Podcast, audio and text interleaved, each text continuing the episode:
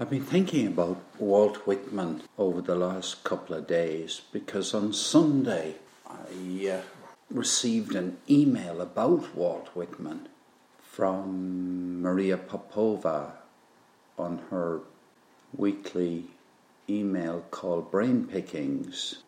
And I subscribe to Maria Popova's blog and her email. And I think it's the, for me, it's the best blog on the internet. Anyway, I have a huge interest in Walt Whitman and the relevance of Walt Whitman's writings to the 19th century and also to this century. So I uh, thought, well, why don't I read what Maria Popova has to say about Walt Whitman and democracy and Optimism as a Mighty Form of Resistance. That's the title of it. Walt Whitman on Democracy and Optimism as a Mighty Form of Resistance. So I haven't read it yet. And I thought, so what'll I do? I'll read it and I might stop every now and again and make a comment here or there. Begins with a quotation Progress is never permanent will always be threatened, must be redoubled, restated, and reimagined if it is to survive. Zadie Smith wrote in her spectacular essay on optimism and despair, which I haven't read. I like the use of the word reimagined. Progress needs to be reimagined if it's to survive. Maria goes on. The illusion of permanent progress inflicts a particularly damning strain of despair as we witness the disillusioning undoing of triumphs of democracy and justice generations in the making. Despair preventable only by taking a wider view of history in order to remember that democracy advances in fits and starts, in leaps and backward steps but advances nonetheless on timelines exceeding any individual lifetime.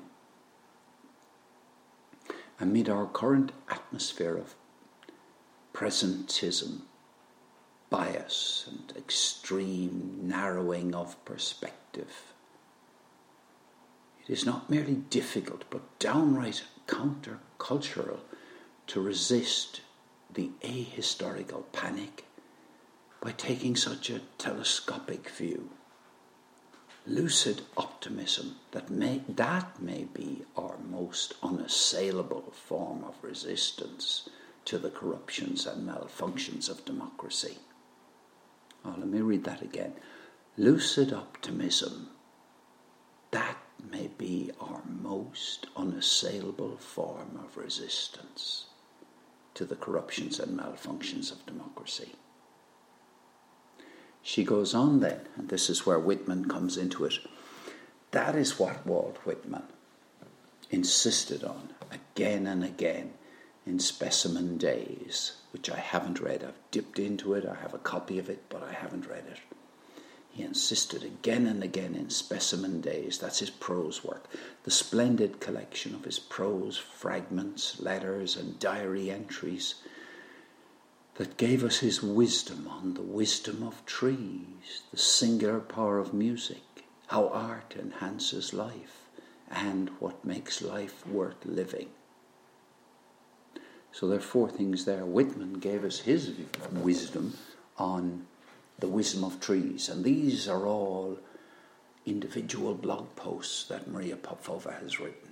The wisdom of trees, Whitman on the wisdom of trees. Whitman on the singular power of music, Whitman on how art enhances life, and Whitman on what makes life worth living.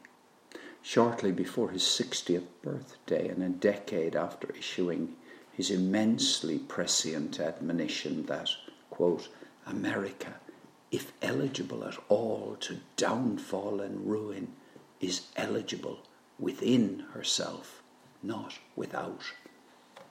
End quote. Whitman writes under the heading Democracy in the New World This is what Whitman says.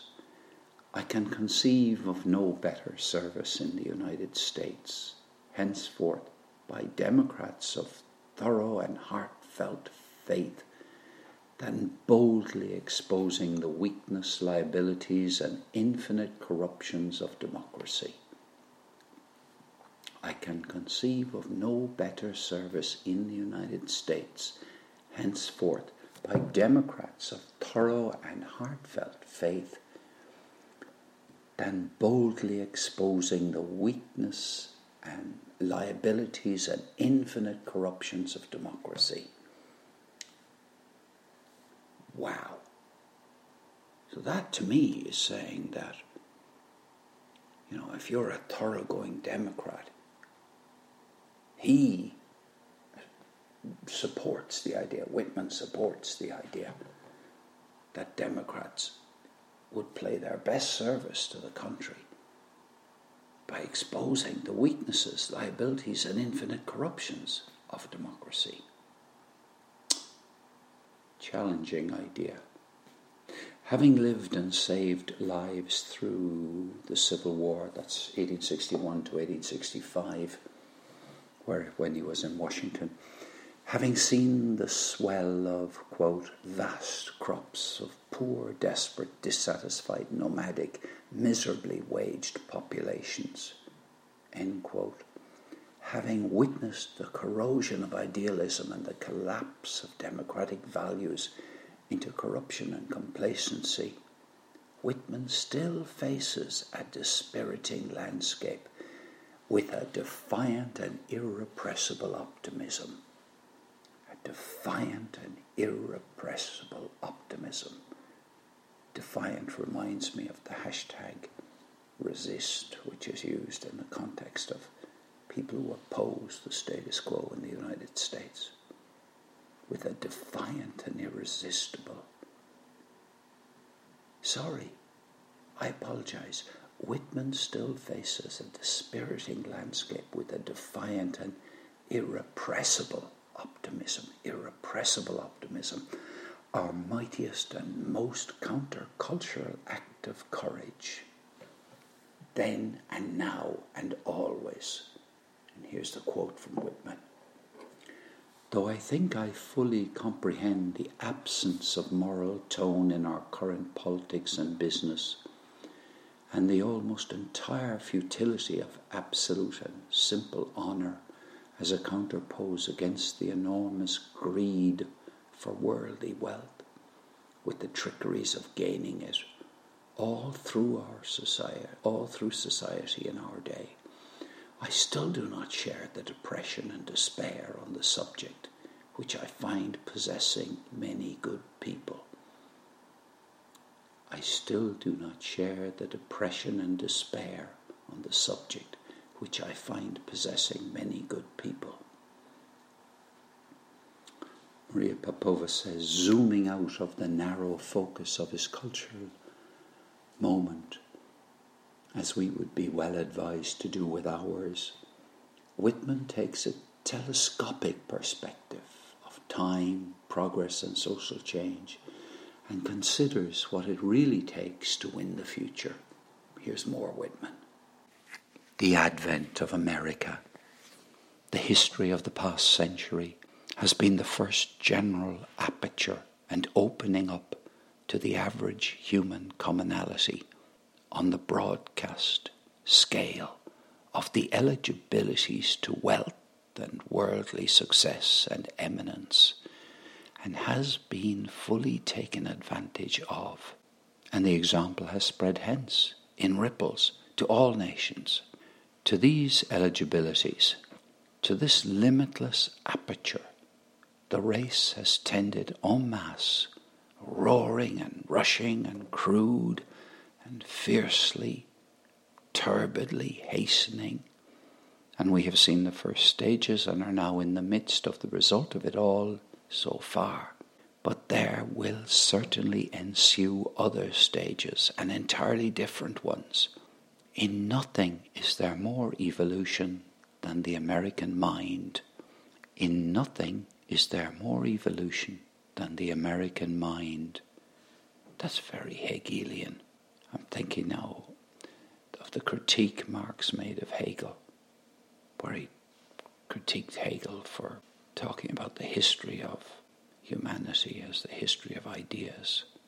Interesting. Soon it will be fully realized that ostensible wealth and money making, show, luxury, etc., imperatively necessitate something beyond, namely the sane, eternal, moral, and spiritual aesthetic attributes, elements.